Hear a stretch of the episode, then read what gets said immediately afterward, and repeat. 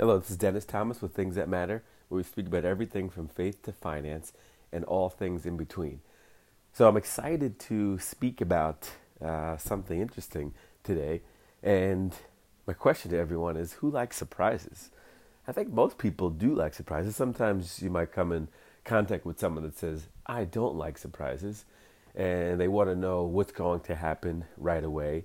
And maybe they don't like the idea of Am I going to like it, dislike it? Is it worth the wait? Do I really want to wait? I'm an adult and I don't want to wait for anything. I just want it, right? But I surprised my wife for her 40th birthday. Go figure, right? She was turning 40. She was excited about this. I knew it was a milestone and I wanted to do something nice. Now, initially, my plans were not to go as extravagant as I did, but be it as it may, it turned out to be that. I went on a trip with my father and brother to a Duke game to watch Duke basketball at Chapel Hill, sorry, at North Carolina. Uh, I'm now getting confused with University of North Carolina, but I'm back, okay? But uh, yeah, so we go to North Carolina to watch Duke play a game against St. John's. This was on my bucket list. I've always wanted to watch Duke play basketball at their stadium uh, Cameron Indoor Stadium. It was such a cool experience. But I ran into a lady downstairs at the hotel, and she was turning 40, and she was going to the Duke game because it was her 40th birthday. And it was on her bucket list as well. And she said her parents surprised her with this gift because she was turning 40. And when she said that, I thought about it like, wow, this is really a really cool experience for me. And I'm not celebrating a birthday, but she was and my wife's turning 40, so maybe I have to step it up a little bit. So I had this thought where I could take her to a place she's always wanted to visit, and that place is Napa Valley, California. So I kind of organized a few things, thought about it, planned it out. I had some points through my credit card, so I used the points. I booked the ticket, and here we go. Off to the races, right? So but I had an idea. I needed to plan it out so that she could be surprised, but I also wanted her to have a chance to really soak in what was going to happen. So I had an idea. I wanted to go to Hobby Lobby, and I like to go to Hobby Lobby from time to time because if you have a little thought, and this is for the guys out there too, if you have a little thought, Hobby Lobby is the perfect place to go because it gives you all these ideas. It's almost like going onto Pinterest, maybe, you have a little idea, a little thought, you go there, and all of a sudden it just gets multiplied times 10. So I had this idea to get a journal or a, a notebook and write down what our itinerary was going to be for each day. So I would put the date down and just write what we were going to do. And I wanted to plan it out. I wanted to plan out where we would eat dinner, maybe where we would eat lunch. She wanted to go on a wine tour, so I knew I had to plan a trip to a vineyard. I had a buddy of mine that lives out there in California, and he told me you have to do a private wine tour. So I was able to call up a gentleman and, and set that up. So I had everything organized just perfectly.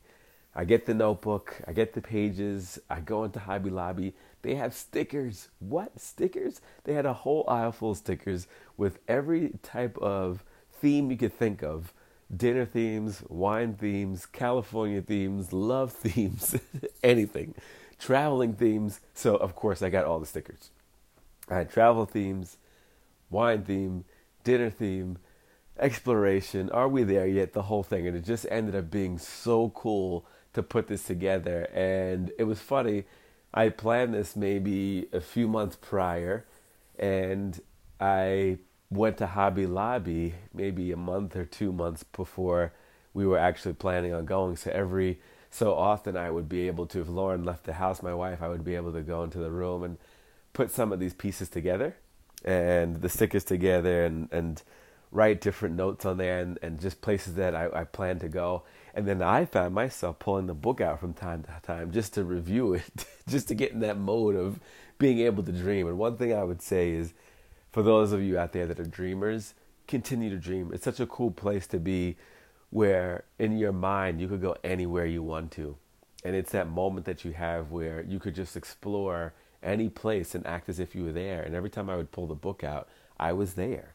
And it was just such a cool feeling to be able to do that. And I think when you think about uh, trying to create a surprise or, or someone looking forward to something, part of the experience is, is the, the part that you have leading up to it.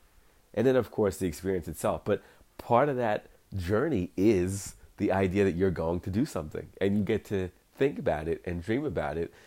And if everything works out, when it becomes reality, it actually lives up to what your dreams were, or maybe even better. And when we did get there, it was just as good as we could have ever imagined it to be. We had such a fun time. We went there for a long weekend.